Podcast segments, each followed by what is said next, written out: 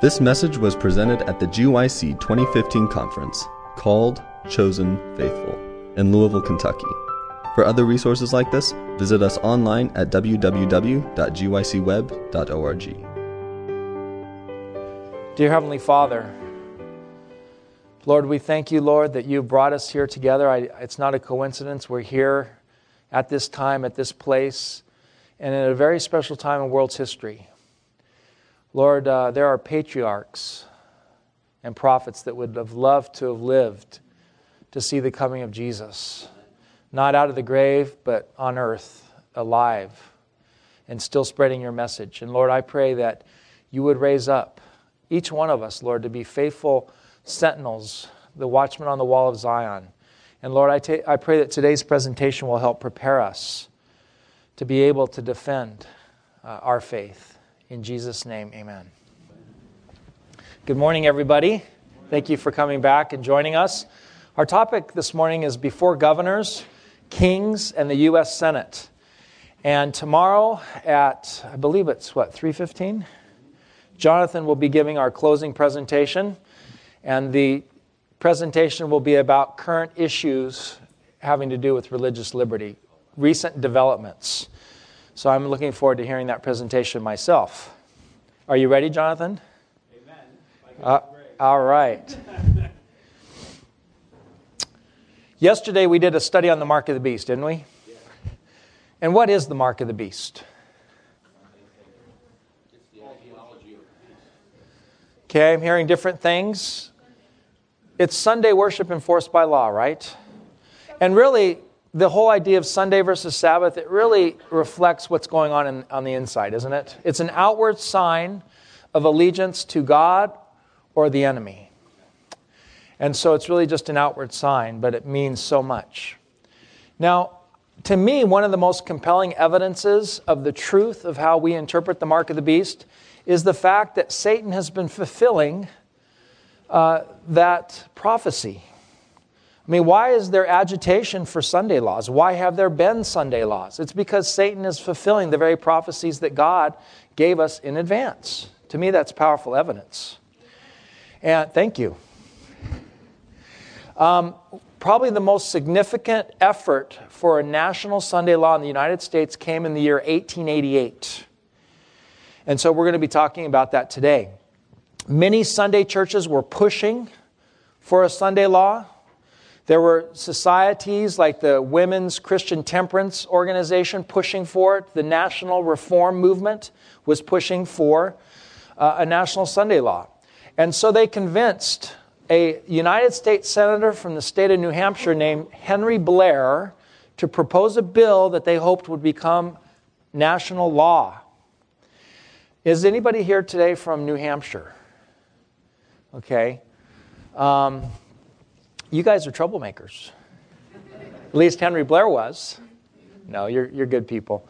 But he was a troublemaker. I'm sure he meant well, and he had good intentions. Um, but thankfully, God raised up different people to oppose that bill, and probably the most prominent and convincing voice opposing the bill was a Seventh-day Adventist named Alonzo T. Jones, sometimes called A T Jones. Alonzo T. Jones at the time was a professor of theology and history at what was then called Battle Creek College in Michigan. And so he gave a very, very good presentation opposing this bill, and that's what we're going to be studying today. Now, why do you think it's important to study something that happened over one hundred years ago? History repeats itself, right? And I believe God used A T Jones to give powerful arguments from the Bible and just from common sense and logic to oppose such a bill. And so I believe that we can learn from this experience and be able to make those same arguments someday. Ellen White said this: "We have been looking many years for a Sunday law to be enacted in our land, and now that the movement is right upon us, we ask, will our people do their duty in the matter? Can we not, can we not assist in lifting the standard and in calling to the front those who have a regard for their religious rights and privileges? The time is fast approaching when those who choose to obey God rather than man will be made to feel the hand of oppression. Shall we then dishonor God by keeping silent, while his holy commandments are trodden underfoot? While the Protestant world is by her attitude making concessions to Rome, let us arouse to comprehend the situation and view the contest before us in its true bearings. Let the watchmen now lift up their voice and give the message which is present truth for this time. Let us show people where we are in prophetic history and seek to arouse the spirit of true Protestantism, awakening the world to a sense of the value of the privileges of religious liberty so long enjoyed. And I really appreciate Jonathan's presentations yesterday, giving us a background on where we come from, what our history is as Protestants. And it culminates with this issue of Sabbath versus Sunday. That is where the final battle lines are being drawn. This is where the Protestant Reformation comes to a head. Let me tell you this, as I look around the world today, I only see one church that actually is still carrying the torch of truth for the Protestant Reformation. And actually only a certain percentage of this church is actually doing that. The trumpet in many of our churches is not giving a certain sound. And it needs to be, right? In Matthew ten, verses sixteen and twenty, Jesus said this, "Behold, I send you forth as sheep in the midst of wolves. Be you therefore wise as serpents and harmless as doves." And I'm really glad Jesus said that, because it's not always so much what we say, it's the spirit that we say it in. You know, I'm a, uh, one of the ministries I'm, I uh, uh, help organize is called Army Bible Camp. And anybody here ever been to Army? Were you blessed? Well, one of the things that we like to do at Army uh, is we like to have a time where speakers uh, ask questions. Normally, you know, at seminars like this, the audience asks the speakers questions, but we kind of reverse it and have the speakers pre- uh, pretend to be prosecutors and ask questions of the audience for them to defend their faith. And um, usually I play the judge just because of my background. And I'll tell you, we've done probably, I don't know, pro- I've probably been involved with about eight or nine of these mock trials. But I'll tell you, there was one person that impressed me the most. Of all these trials and all the witnesses that came forward, and I've seen lots of people, many of them come up with arrogance. Like, I know the truth, and I'm going to teach you the truth. But there was young, one young man who came with such humility, just a sweet spirit about him. And he had good evidence and good information, but what really caught my eye was the spirit with which he presented. And, and, and would that be said of us, right? So Jesus said, "Be harmless as doves, but beware of men, for they will deliver you up to the councils, and they will scourge you in their synagogues, and ye shall," not you might, not you may, you shall, "be brought before governors and kings." Why? Not for your own glory, or to show off your what you know, but for my sake, for a testimony against them and the just Gentiles. Somebody said that you can't have a testimony without a test, and that is what's going to be facing us. Jesus said, "But when they deliver you up, take no thought how or what you shall speak, for it shall be given you in that same hour what you shall speak. For it is not ye that speak, but the Spirit of your Father which speaketh in you." Amen. The reason I mention this is because if I didn't, I know someone would come up and say, "Why are you worrying what we're going to say in advance?" Jesus says, don't worry about it. He'll give you everything you need then, okay? So I guess we could just end the seminar right now, right? But um, does this mean that we shouldn't study and prepare ahead of time? How can the Lord bring to our remembrance something we've never learned? Now, he can put thoughts in our mind we've never learned, right? But he wants us to be prepared. And that's why Ellen White said this about this particular passage. "The servants of Christ are to prepare no set speech to present when brought to trial for their faith. Their preparation is to be made when? Day by day. In treasuring up in their hearts the precious truths of God's word, in feeding upon the teaching of Christ, and through prayers strengthening their faith, that when brought into trial, the Holy Spirit will bring to their remembrance the very truths that will reach the hearts of those who shall come to hear. God will flash the knowledge obtained by diligent searching of the Scriptures into their memory at the very time when it is needed." Maranatha, page two fifty-five. So while we shouldn't get our speeches all drafted yet, we should be preparing, right? Filling ourselves with godly knowledge. So let's talk about eighteen eighty-eight and the bill that was proposed to become law. I tell you, this was a hard, pre- this of the, my three presentations, this was the hardest to prepare, because what I basically did is had to condense. And uh, in this book format, it's one hundred sixty pages to in one hour presentation. Okay, so there's going to be a lot of reading and quotes. I hope you don't mind. But um, A T Jones was a very articulate, sometimes very long-winded individual who made some great arguments. And I can't give you everything he said because it took him more than an hour to do so, but I've done my best to condense it. But let's take a look at the bill that was being proposed by Senator Henry Blair in eighteen eighty-eight during the fiftieth Congress. A bill to secure to the people the enjoyment of the first day of the week. Do you really need a law to enjoy a day? Commonly known as the Lord's Day as a day of rest. So we're clearly talking about Sunday, the first day of the week. And to promote its observance as a day of what? Religious worship. They're not even hiding what the purpose of the bill is. This was specifically to promote religious worship. Can you see a problem already with what they're proposing? Be it enacted by the Senate and House of Representatives of the United States of America and Congress assembled. So in other words, the branch of government that makes the laws. That no person or corporation or the agent, servant, or employee of any person, sounds like a lawyer wrote this, or corporation shall perform or authorize to be performed any, any secular work, labor, or business to the disturbance of others. What does that mean, to the disturbance of others? Well, we'll be talking about that. Works of necessity, mercy, and humanity accepted. Nor shall any person engage in any play, game, or amusement, or recreation to the disturbance of others. There's that phrase again.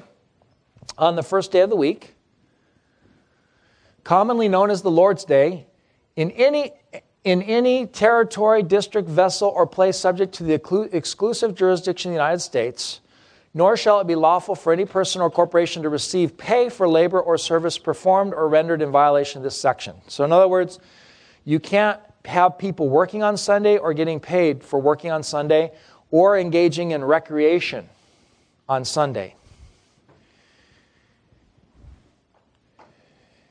It also generally prohibits Sunday postal service, military drills, and unnecessary military labor. And I'll spare you reading all those sections. And then it ends by stating what its real object is. To secure to the whole people rest. Do you really need the government to give you rest? And, notice, the religious observance of the Sabbath day, which they're calling Sunday, the Sabbath day. Okay? So they make no bones about the fact that the whole purpose of the bill is to promote religion, religious observance. So today we're going to be looking at ten points, ten arguments that I've distilled from A T Jones's argument. And I think we can learn a lot from those. Let's take a look at main point number one. And this was really probably the main argument that A T Jones made, because he had biblical support for this directly from Jesus himself.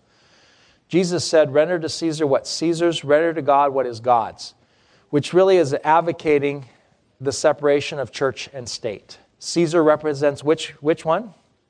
The state, and, and God represents the church, right? A T Jones said this, the principle upon which we stand is that civil government is civil and has nothing to do in the matter of legislation with religious observances in any way. The basis of this is found in the words of Jesus Christ in Matthew twenty-two, twenty-one. Let's take a look at that. The Pharisees asked Jesus, is it lawful to give tribute or taxes, basically, unto Caesar or not? Of course, they were trying to trick Jesus. Jesus said, show me the tribute money, and they brought him a penny. And he asked them, whose image and subscription is on this penny? And they said, Caesar's. So Jesus said, render therefore unto Caesar the things which are Caesar's, and unto God the things that are God's. Brilliant, isn't it? And it's brilliant also because it's true. Should we, as citizens of the land, respect the, the laws of the government?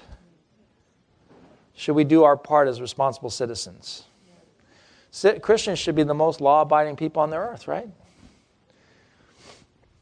So Senator Blair asked this: if Caesar is society and the Sabbath is required for the good of society, does not God require us to establish the Sabbath for the good of society? And if society makes a law accordingly, is it not binding? It's a pretty good question, wouldn't you say? Hey, this is for the good. This is for the good of the community. This is what A T Jones answered. It is for the good of society that men shall be Christians, but it is not in the province of the state to make Christians.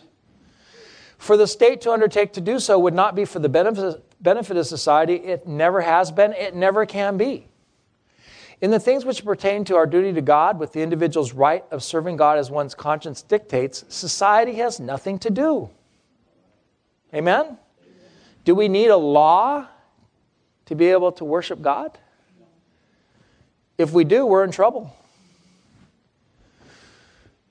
Mister Jones said, the people have no right to invade your relationship to God nor mine. When Caesar exacts of men that which pertains to God, then Caesar is out of his place. And insofar as Caesar is obeyed, there God is denied. When Caesar, representing the civil government, exacts of men that which is God's, he demands what does not belong to him. In so doing, Caesar usurps the place and the prerogative of God. And isn't that the real problem with the papacy? Anti in place of Christ. Antichrist, right? Trying to take the place of God. This Sunday bill does not propose to legislate in regard to the Lord's Day. I'm sorry, does. This Sunday bill does propose to legislate in regard to the Lord's Day. If it is the Lord's Day, we are to render it to the Lord, not to Caesar. When Caesar exacts it of us, he is exacting what does not belong to him, and is demanding of us that which he should have nothing to do. Do you agree with that? He, he continues, is it lawful to render Sabbath observance to Caesar or not? Show us the Sabbath, whose image and subscription, whose image and superscription does it bear? It's a good question, wouldn't you say? The commandment of God says it is the Sabbath of who? The Lord thy God. It bears his image and superscription, and his only. It belongs wholly to him. Caesar can have nothing to do with it. It does not belong to Caesar. Its observance cannot be rendered to Caesar, but only to God. For the commandment is, remember the Sabbath day to keep it holy. If it is not kept holy, it is not kept at all. Therefore, belonging to God, bearing his superscription, and not that of Caesar, according to Christ's commandment, it is to be rendered only to God. Because we are to render to God that which is God's, and the Sabbath is the Sabbath of the Lord thy God. Sabbath observance, therefore, or Lord's Day observance, whichever you may choose to call it, never can be rendered to Caesar. And Caesar can never demand it without demanding that which belongs to God, or without putting himself in the place of God and usurping the prerogative of God, which is really, again, the problem of the papacy. He continues, that duty of Sabbath keeping rests solely between man and God, and if any man does not render it to God, he is responsible who? To who? Only to God. And not to any man, nor to any assembly or organization of men for his failure or refusal to render it to God. And any power that undertakes to punish that man for his failure or refusal to render to God what is God's puts himself in the place of God. Any government which attempts it sets itself against the word of Christ and is therefore anti-Christian. Seemingly to be Christian, promoting a Christian belief, is really working against Christ. Are you starting to get the picture here? Our worship to God should not be forced by a law, right? If it comes at all, it should be from a willing heart, a heart out of love, not out of force. And then A T Jones quotes uh, the first president of the United States, George Washington, who said that every man who conducts himself as a good citizen is accountable alone to God for his religious faith and is to be protected in worshiping God according to the dictates of his own conscience. So, in other words, our founding fathers believed that the only role of government with regard to religion was to protect your freedom to worship God the way you want, even if we disagree with that. And so another question arises that was asked of A T Jones. Does Caesar have a right to pass Sunday laws to keep people from work or play to the disturbance of others, whatever that means? This is what A T Jones said. Those who keep Sunday and who want legislation for that day ask that other people should be forbidden to work on Sunday because they say it disturbs their rest, it disturbs their worship, et cetera. Do they really believe that in principle? They will never admit it, that their work on Saturday disturbs the rest or the worship of the man who rests on Saturday. If their work does not disturb our rest and worship, our work cannot disturb their rest or worship. In other words, what's good for the goose is good for the gander, right?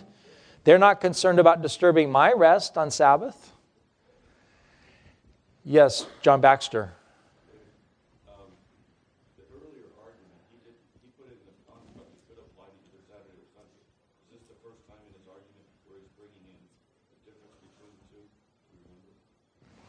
Um,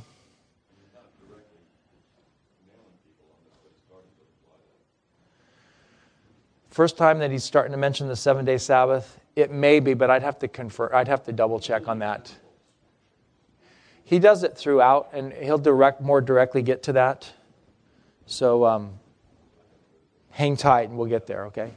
All right. So, and one of the examples that A T Jones gave when he talked about disturbing the Saturday or Sabbath keeper, true Sabbath keepers, he cited a convention that he attended in San Francisco where a man said, there are some people in this state who do not believe in Sunday laws and who keep Saturday as the Sabbath. But he said the majority must rule. The vast majority of the people do keep Sunday. Their rights must be respected, and they have a right to enact it into law. And so then Jones stood up and said, suppose the seven-day people were in the majority, and they should go to the legislature and ask for a law to compel you to keep Saturday out of respect for their rights. Would you consider it right? And he said there was a murmur throughout the whole house. No, no, no. He made his point, didn't he? You know, it's interesting that before A T Jones got up to defend and argue against this Sunday law, there was a Seventh-day Baptist who was up there arguing. And the Seventh-day Baptist actually had a different argument. He said, look, if you make an exception for us, that we don't have to work as Seventh-day Baptists, if we don't, if you make an exception that we can work on Sunday, then we're okay with the bill. And someone got up and said, you know what? That man gave away his whole case. And A T Jones confirmed, they said, he just gave away his whole case. Why should we act for an exception if the law is wrong to begin with? The whole law must be done away. That was his argument. And it really carried the day. Now, let's talk about this issue of disturbing others on Sunday. Because some Seventh-day Adventists have been kind of uncertain on what to do. Like, if if there is a truly a Sunday law that says don't do secular work on Sunday, am I dishonoring God if I actually try to be low-key about doing secular work on Sunday? Or should I be right out there bold, like mowing my lawn right in front of the neighbors as they head to church and, you know, making sure they know I'm working? What should we do as Seventh-day Christians, right? Let's look at some counsel we got about what to do on that. Ellen White said, we are not to irritate Sunday-keeping neighbors, okay? Let's be winsome with people, right? There should be a constant walking in all humility.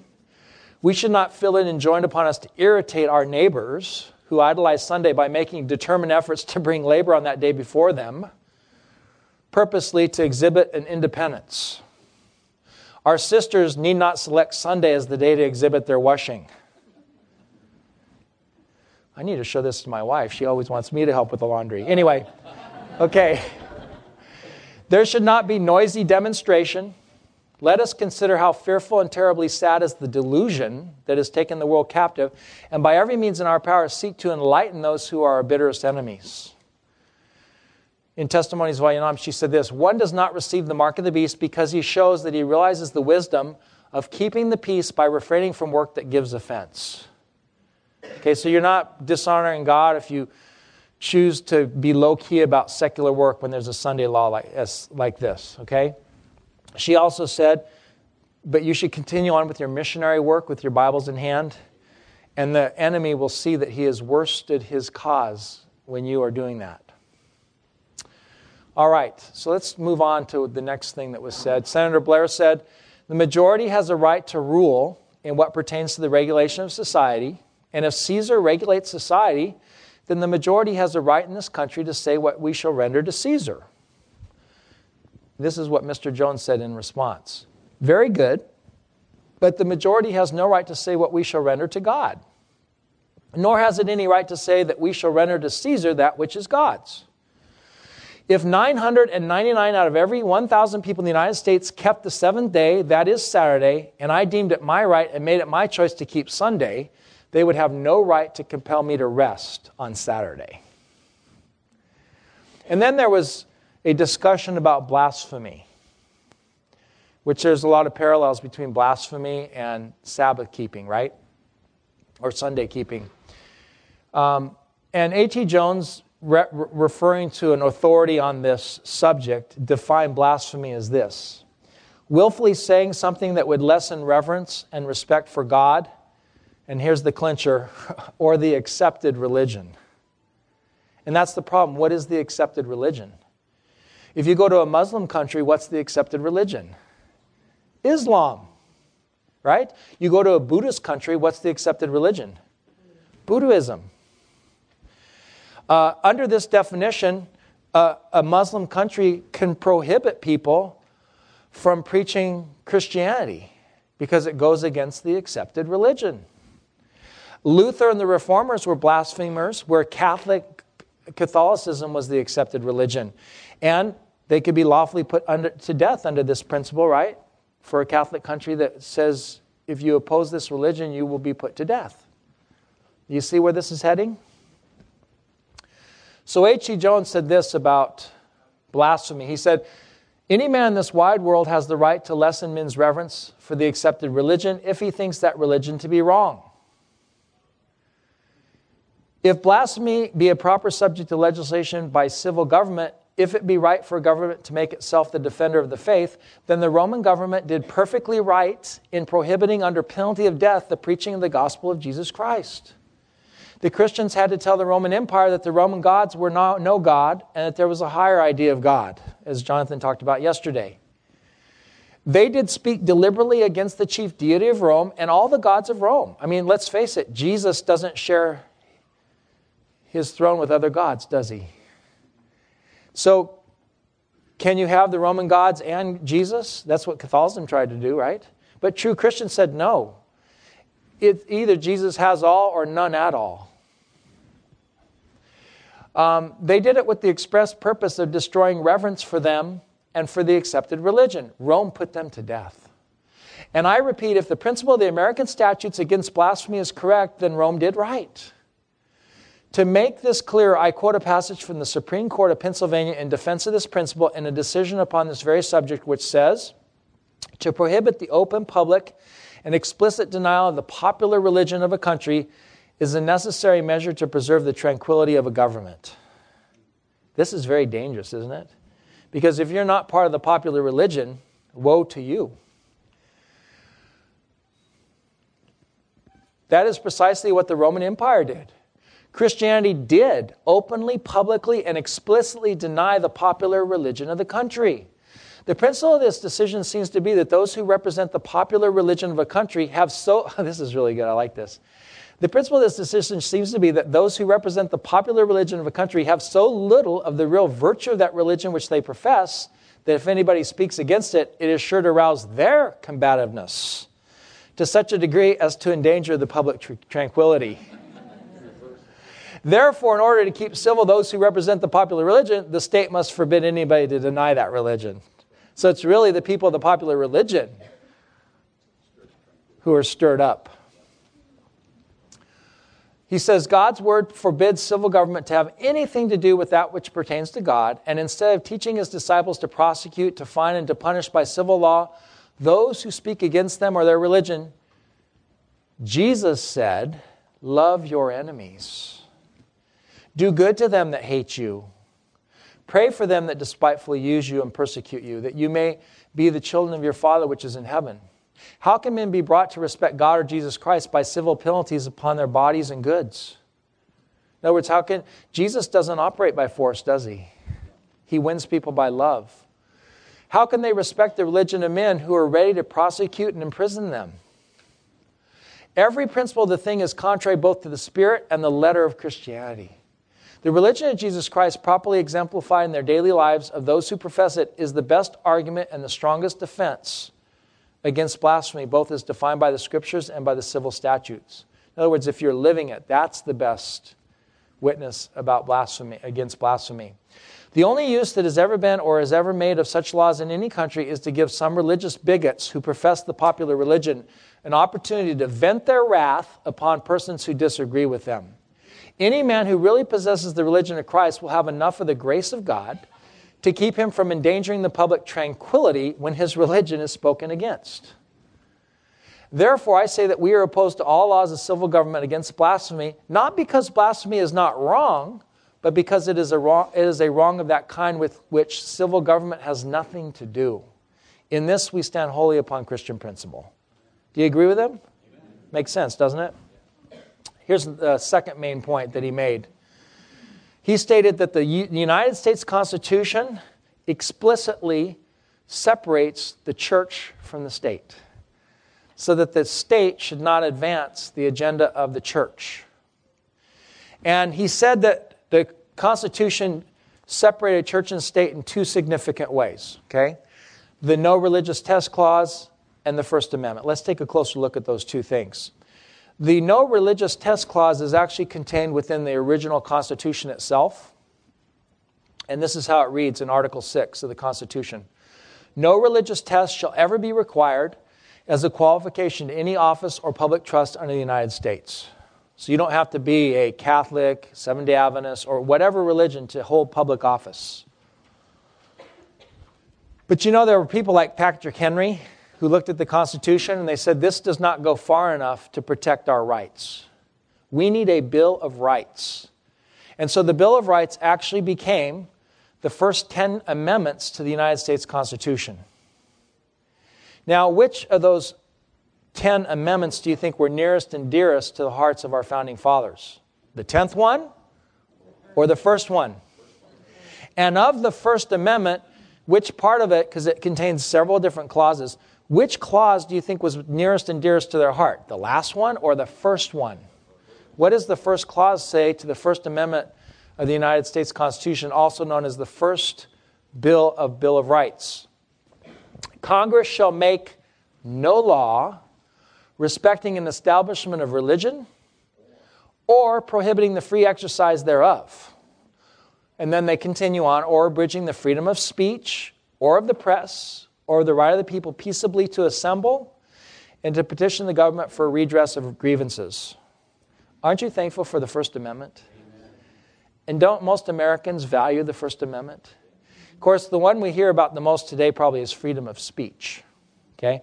But our founding fathers were even more concerned about freedom of religion, okay? So freedom of religion is actually exemplified in the first two clauses of the First Amendment. The first one is sometimes called the Establishment Clause. Government not, shall not set up or establish a religion. The second clause is known as the Free Exercise Clause. The government shall not interfere with your right to freely exercise God and the God of your choosing. Right? We saw a couple examples of that yesterday in Daniel. In Daniel three, Nebuchadnezzar set up an image and required people to worship it. That was establishing a religion. And then in Daniel six, the, the uh, Mede, Darius, said that Daniel, basically his law prohibited someone from worshiping God the way they chose, like Daniel praying three times a day. That would be an example of interfering with Daniel's free exercise of religion. So they're very connected and related, but they're a little different. The Establishment Clause basically says, um, if you establish a religion, the government's saying you have to do it our way. And to prohibit someone's free exercise is to say you cannot worship God your way. Okay? So that's kind of the difference between those two. And so A T Jones said that this National Sunday Law would actually be establishing a religion. Isn't that true? And he actually contrasts uh, what the United States stands for with what Rome did. He's saying, look, we're doing something better than Rome did. Uh, in Rome, you could only worship the gods recognized by the government. Um, if you challenge that with something different, you would be punished. Those who came in with new religions that were unrecognized by the public were, were considered uh, lawbreakers. And that's exactly what happened with Christians, because they came in and said, look, we're not going to honor the Roman gods and put incense on the altar. Um, they introduced a god not known to Roman law. That's why they were prosecuted. So Mister Jones, regarding this, he said, if things pertaining to God be a proper subject of legislation by civil government, then no Christian was ever persecuted. And there has never been persecution in this world. All the Roman Empire did in killing Christians was to enforce the law. Then the question was with the Christians at the time, and the question is with us, is not the law wrong? Did not the Christians have the right to attack the law? That is what they did. When a Christian was brought before the magistrate, a dialogue followed something like this. Magistrate, have you a particular god of your own, a god not recognized by the Roman law? The Christian would say, yes. Magistrate, did you not know that the law is against it? The Christian, yes. Magistrate, have you not introduced a new religion? Answer, yes. Did you know that the law is against it? Answer, yes. Did you not know that the penalty is death for those of the lower ranks? Yes. You are of the lower ranks? Yes. You have introduced a new religion? Yes. You have a god of your own? Yes. What is the penalty? Death. That was all. The Romans enforced the law upon the Christians in the first days of Christianity, and there was no persecution in it if the principle be recognized that the civil government has the right to legislate religious things. He says, like the early Christians, we deny the right of the civil government to legislate on anything that pertains to our duties to God. Every man has a right to worship God according to the dictates of his own conscience, because God wants us to be free.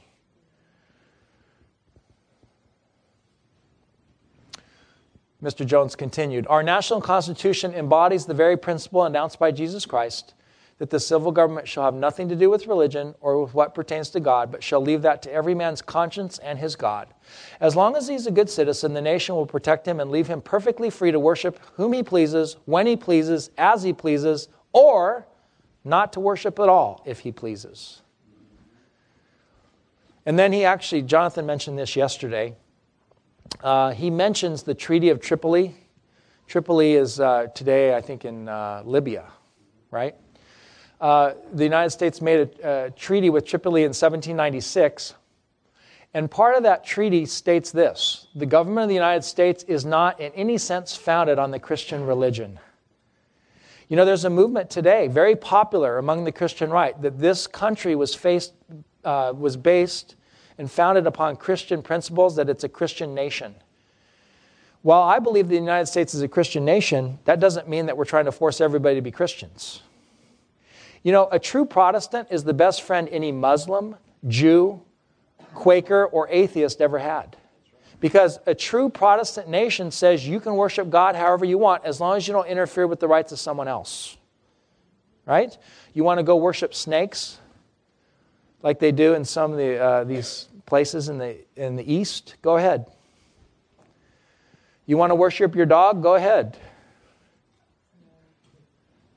But don't interfere with someone else's rights. Boy, they they make Benjamin Franklin look like he's having a bad hair day there. But anyway, all right. So, and he quotes a very famous, uh, well-respected historian named George Bancroft, Bancroft, uh, History of the Constitution of the United States. And this is what George Bancroft said about the United States. And I like what Jonathan mentioned yesterday. If you think about it, having freedom of religion is really something very new in the context of the history of the world. Really, to have true freedom both in religion and with civil laws is something that only came about through the American experiment. We are very fortunate to live in this country, which for the last couple hundred years has preserved and protected freedom. Other countries don't know that. We take it so for granted. living in a free society. So George Bancroft said this, in the earliest states known to history, government and religion were one and indivisible. Each state had its own special deity, and often these protectors, one after another, might be overthrown in battle, never to rise again. Rome, as it is sometimes adopted into citizenship, Rome, as it is sometimes adopted into citizenship, those whom it vanquished or destroyed, introduced in like manner and with good logic for that day the worship of their gods. No one thought of vindicating religion for the conscience of the individual till a voice in Judea, breaking day for the greatest epoch in the life of humanity by establishing a pure, spiritual, and universal religion for all mankind, enjoined to render to Caesar only that which is Caesar's. Who was that voice in Judea? Jesus. That rule was upheld during the infancy of the gospel for all men. No sooner was this religion adopted by the chief of the Roman Empire, which was who? Constantine, then it was shorn of its character of universality and enthralled by an unholy connection with the unholy state, and so it continued till the new nation, the United States, the least defiled with the barren scoffings of the eighteenth century, the most general believer in Christianity of any people of that age, the chief heir of the Reformation in its purest forms, the United States. When it came to establish a government for the United States, refused to treat faith as a matter to be regulated by a corporate body or having a headship in a monarch or a state, vindicating the right of individuality even in religion, and in religion above all, the new nation dared to set the example of accepting in its relations to God the principle first divinely ordained of God in Judea. It left the management of temporal things to the temporal power. But the American Constitution, in harmony with the people of the several states, withheld from the federal government the power to inv- invade the home of the reason, Sorry, the home of reason, the citadel of conscience, the sanctuary of the soul, and not from indifference, but that the infinite spirit of eternal truth might move in its freedom and purity and power. And isn't that what Taj was talking about today? Giving of our heart to God.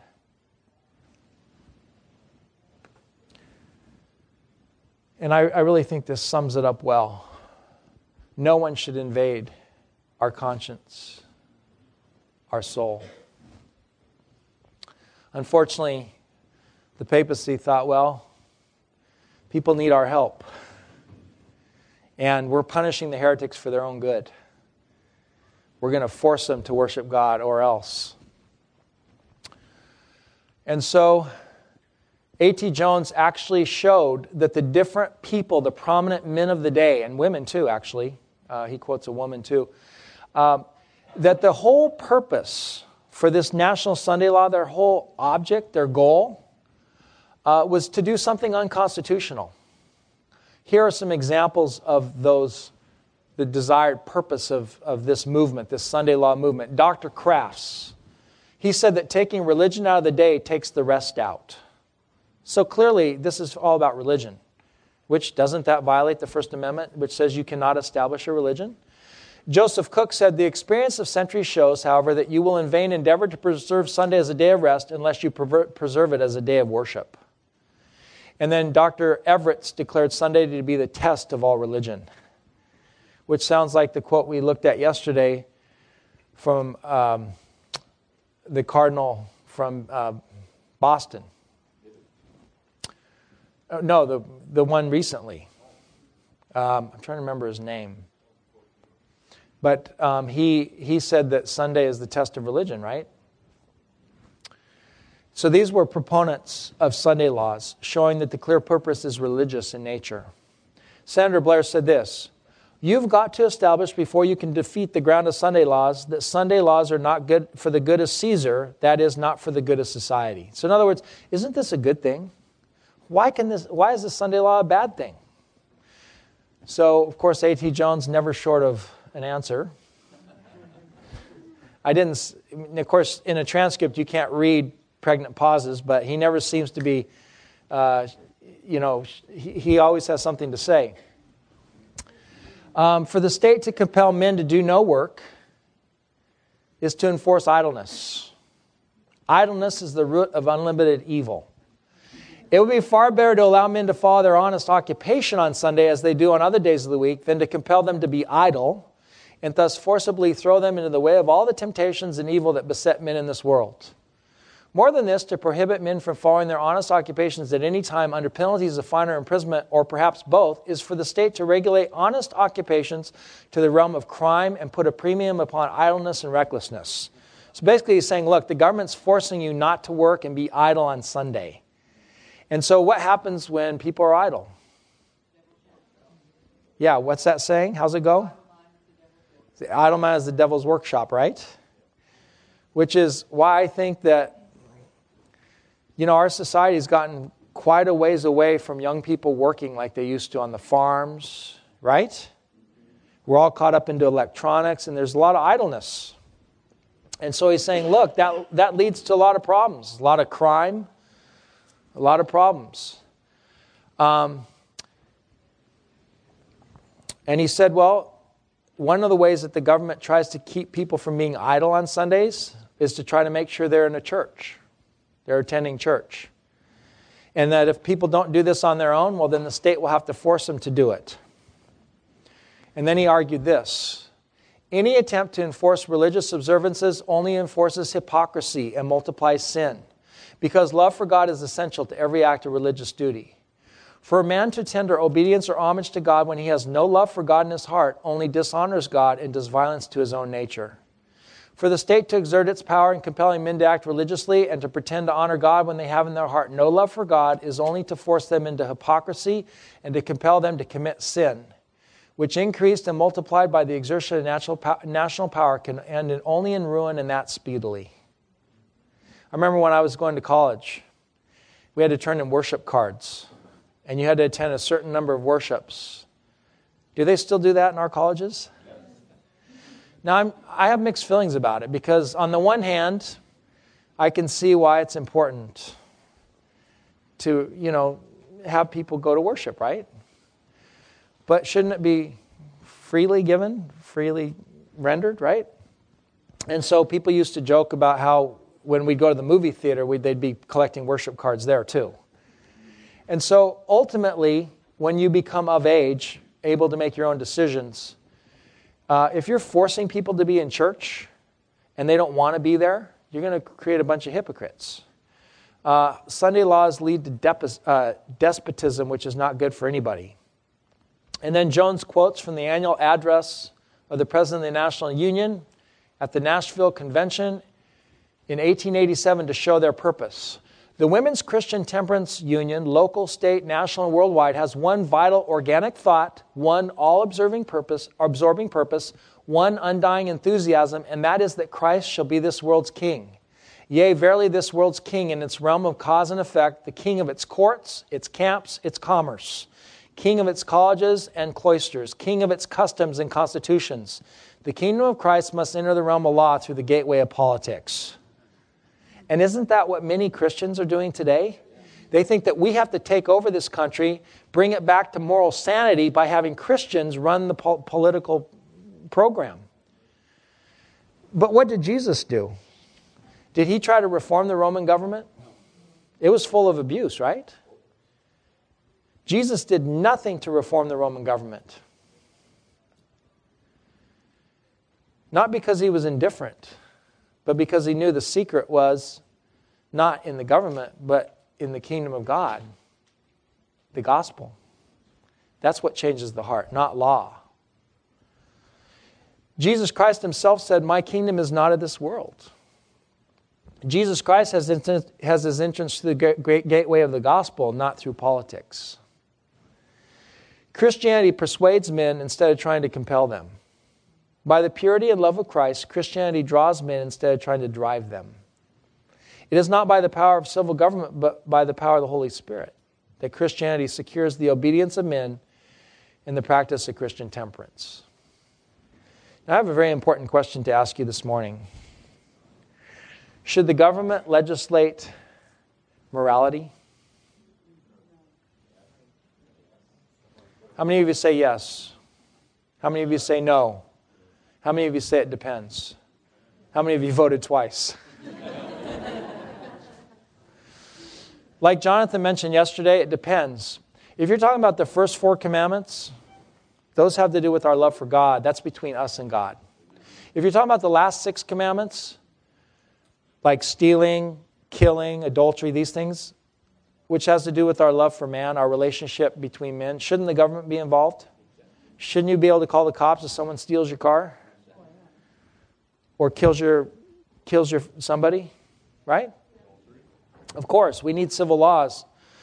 And unfortunately, most Christians don't understand this distinction. And so when they well-meaning Christians say, look, this country is falling apart, we're in a moral sewer, we need to get back to God, they're going to go right to the fourth commandment. But it's going to be a false Sabbath, the Sunday, as a symbol for getting back to God and enforcing morality. And so Jones points out that big difference. His main point, number three, is the government needs to keep out of the first four commandments, which has to do with our relationship between us and God. In that which God has issued demand for the good of men, he has given those things which pertain solely to men's relationship to his God. And he has also given things which pertain to man's relationship to his fellow men. With those things in which our duty pertains to our fellow men, civil government can have something to do.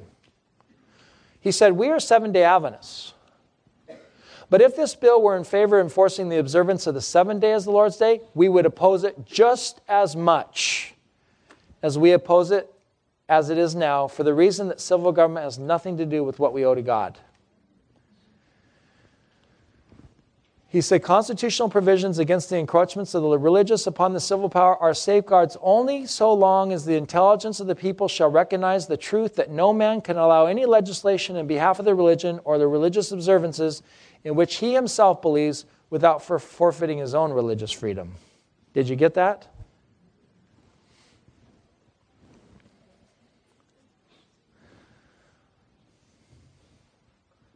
And so one of the things that Senator Blair argued was, hey, if God can enforce Sabbath laws in a theocracy, why can't a democracy do the same thing?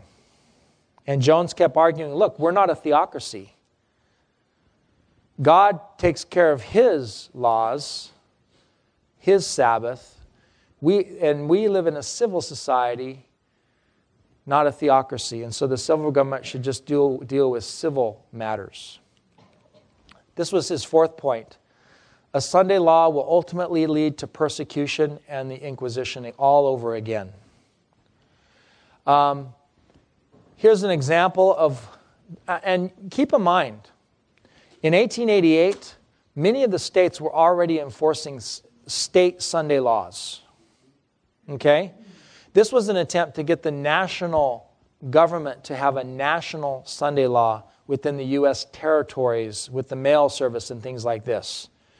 The states were already persecuting and prosecuting people for breaking state Sunday laws. Here's a, and, and here, uh, in eighteen eighty-five, the Saint Louis Globe Democrat newspaper noted, it is a little singular that no one else has been troubled on account of the law, in other words, the Sunday law, with perhaps one minor exception, while members of the above denomination, speaking of Seventh-day Adventists, are being arrested all over the whole state. It savors just a trifle of the religious persecution which characterized the Dark Ages. Um, in other words, there were not just Seventh-day Adventists working on Sundays. And, and some of the states um, were, were rounding up, particularly the Seventh-day Adventists, who would go to church on Sabbath and work on Sunday. Uh, do you realize that hundreds of Seventh-day Adventists were arrested for working on Sundays in the eighteen hundreds? Hundreds. Uh, some of them in Tennessee, Arkansas, mostly in the South. They were singled out for doing things like helping shelter a widow, roofing a schoolhouse, planting potatoes, hunting squirrels. Yeah, some even died. It's kind of funny. I was reading the book Hindsight by David Fiedler, and he said that in one case, a prosecutor was trying to show that Sunday labor was disturbing others because it took place right next to a church. But then the defense attorney just had to ask one question. Well, what church were they working next to? Answer, a Seventh-day Adventist church. So much for that. And another thing that happened here, Um, they mentioned that in Rome, when they had Sunday laws prohibiting people from working, People use that as an excuse to just go to the, the circus and the theater and just say, oh, we'll just make it a day of play and revelry. And a lot of crime took place because of that. And so then the government shut down the circuses and the theaters. And but then they still were trying to get people to attend church. And so they started making laws forcing people to go to church against their will. And this led to a lot of problems. They implemented Augustine's thinking to do so. Augustine was a saint and a Catholic church father, and he wrote this: "It is indeed better that men should be brought to serve God by instruction than by fear of punishment or by pain. But because the former means are better, the latter must not therefore be neglected. Many must often be brought back to their Lord like wicked servants by the rod of temporal suffering before they attain to the highest grade of religious development." And then a historian named Neander remarked, and A T Jones quoted him, "It was by Augustine then that a theory was proposed and founded which contained the germ of that whole system of spiritual despotism, of intolerance and persecution, which ended in the tribunals of the Inquisition." We're about out of time, aren't we? Um, keep going? Okay, I'll make this quick. Main point number five. A T Jones argued that Sunday's not biblical. He read the fourth commandment, which clearly shows it's the seventh day we keep holy, not the first. And he even quoted some Protestants who acknowledge that the Bible does not tell us to keep the first day of the week. Here's a couple of those quotes. And then Mister Jones said, "If then they confess that Christ gave no law for its observance, why do they want to compel people to observe it? What right have they to compel anybody to observe it? I deny their right to compel me or anybody else to do what Christ never commanded any man to do." Um, and he mentions how Sunday laws came about through a un- uniting paganism and Christianity, which created the papacy and in turn Sunday laws.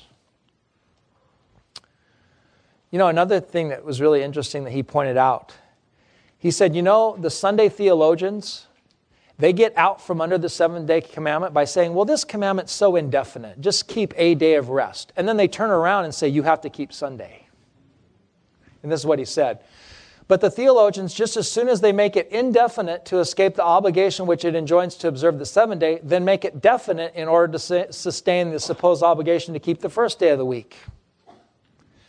Consequently, when they make it definite after having declared that the Lord made it indefinite, they assume the power and the prerogative to do what the Lord intentionally declined to do, and in that they put themselves above God. Main point number six. Worship of God cannot be forced, but must be voluntary. Force versus freedom. Main point number seven. A Sunday rest law will eventually lead to forced worship.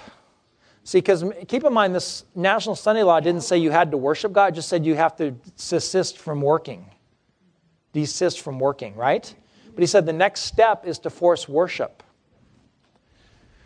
And uh, he actually cites state laws that actually do that. Like Connecticut, eighteen twenty-one had a law. It shall be the duty of the citizens of this state to attend the public worship of God on the Lord's Day. Not just stop from working. You have to be in church. Uh, South Carolina had a Sunday law. All and every person whatsoever shall, on the Lord's Day, apply themselves to the observation of the same by exercising themselves therein on the duties of piety and true religion, publicly and privately, and having no reasonable or lawful excuse, on every Lord's Day shall resort to their parish church or some other parish church or some meeting or assembly of religious worship. In other words, you better be in church on Sunday or you're going to be prosecuted. Georgia had a law like that too. Mister Jones said, to those Protestants who are so anxious to make religion a subject of legislation, it now appears very desirable. And it also appears a very pleasant thing to secure the alliance of the papacy. But when they shall have accomplished the feat and find themselves in the midst of the continuous whirl of political strife and contention with the papacy, not alone for supremacy, but for existence, then they will find it not nearly so desirable as it now appears to their vision, blinded by the lust for illegitimate power. In other words, you're going to play, you're going to dance with the papacy, they're going to eventually take over. And you're not going to like that. Main point number eight, the majority versus the minority. Sunday laws don't protect Sunday worshipers. They persecute seven-day Sabbath keepers who work on Sundays. In other words, you know, this is what A T Jones said. This is very brilliant. He said, look, the Sunday worshipers are in the majority, so they don't need a law to protect the majority. The majority in a de- democracy never needs a law for protection. Who is it that needs protection? It's the minority. The majority can protect themselves. They don't need a law to do so. It's the minority that need protection. Main point number nine. Sunday laws are not about protection. They're about power and control. And he talks about Sunday work or play that, quote unquote, disturbs others. He said, this leaves it entirely with the other man to say whether that which I, which I do disturbs him, and that is only to make every man's action on Sunday subject to the whim or caprice of his neighbor. And by the way, there were people that would go spy on Seventh-day Adventists. Ooh, he was working in the cornfield on Sunday, and then he, the sheriff would come out and arrest him. Neighbors are spying on neighbors. Everybody knows that it requires a very slight thing to disturb one who has a spite or prejudice against you. Mister Jones, uh, this is his closing argument. And uh, I'm going to end with this. I believe this is his arg- closing argument. Let me just look. Yes. Let me go ahead and read his closing argument. Kind of sums it up. It is a serious thing to tamper with a commandment made so plain by God, the author of the fourth commandment. It is a reckless disregard of official oath and public duty for the government to legislate a false Sabbath. This puts the United States government into the place where it establishes an institution as the Lord's and enforces its observance, which is directly contrary to the plain word of the Lord. The government will either have to become the authoritative interpreter of Scripture for all the citizens of the government, or else it will have to put itself in the place of God and authoritatively declare that observances established by the state and which it calls the Lord's are the Lord's indeed, although the word of the Lord declares the contrary. Is the United States government ready to take either of these positions? The taking of either of these positions by the government would be nothing else than for this enlightened nation, in this period of the nineteenth century, to assume the place, the power, and the prerogatives of the governments of the Middle Ages in enforcing the dogmas and the definitions of the theologians and executing the arbitrary and despotic will of the church. Thus, from whatever point the subject of Sunday laws may be viewed, it plainly appears that aside from the papacy, there is no authority whatever for Sunday laws, nor even for Sunday keeping, and that the only effect that a national Sunday law can ha- ever have will only be evil, and that continually. Let Congress now and forever decidedly and utterly refuse to have anything to do with it in any way, whatever. And let all the people, instead of sanctioning a movement to bring the national legislation down to the degraded level of the states on this subject, put forth every effort to bring the legislation of the states up to that place where it shall be limited as the power of Congress is limited by the declaration of the national constitution, that it shall make no law respecting an establishment of religion or prohibiting the free exercise thereof. Now, in the name of law, constitutional and statutory, moral and civil, in the name of enlightenment and progress, in the name of reason and the revelation of Jesus Christ, I seriously ask, why should the people of such a nation as this, living under such a constitution as is our national constitution, be asked to return to the papal system in the Dark Ages, which was the only inevitable outcome of the wicked scheme that was conceived in sin, the man of sin, and brought forth in iniquity, the mystery of iniquity in the days of Constantine? Why should a people... such a people as this, dwelling under the best constitution and the most enlightened influences of all ages, be asked to return to the wicked system that characterized the Middle Ages? No, sir. The noblemen who pledged their lives, their fortunes, their sacred honor, when they established our constitution, separated as they supposed forever this nation from all the wicked influences of the church and state, systems of the colonies, of England, and of all other nations of all times.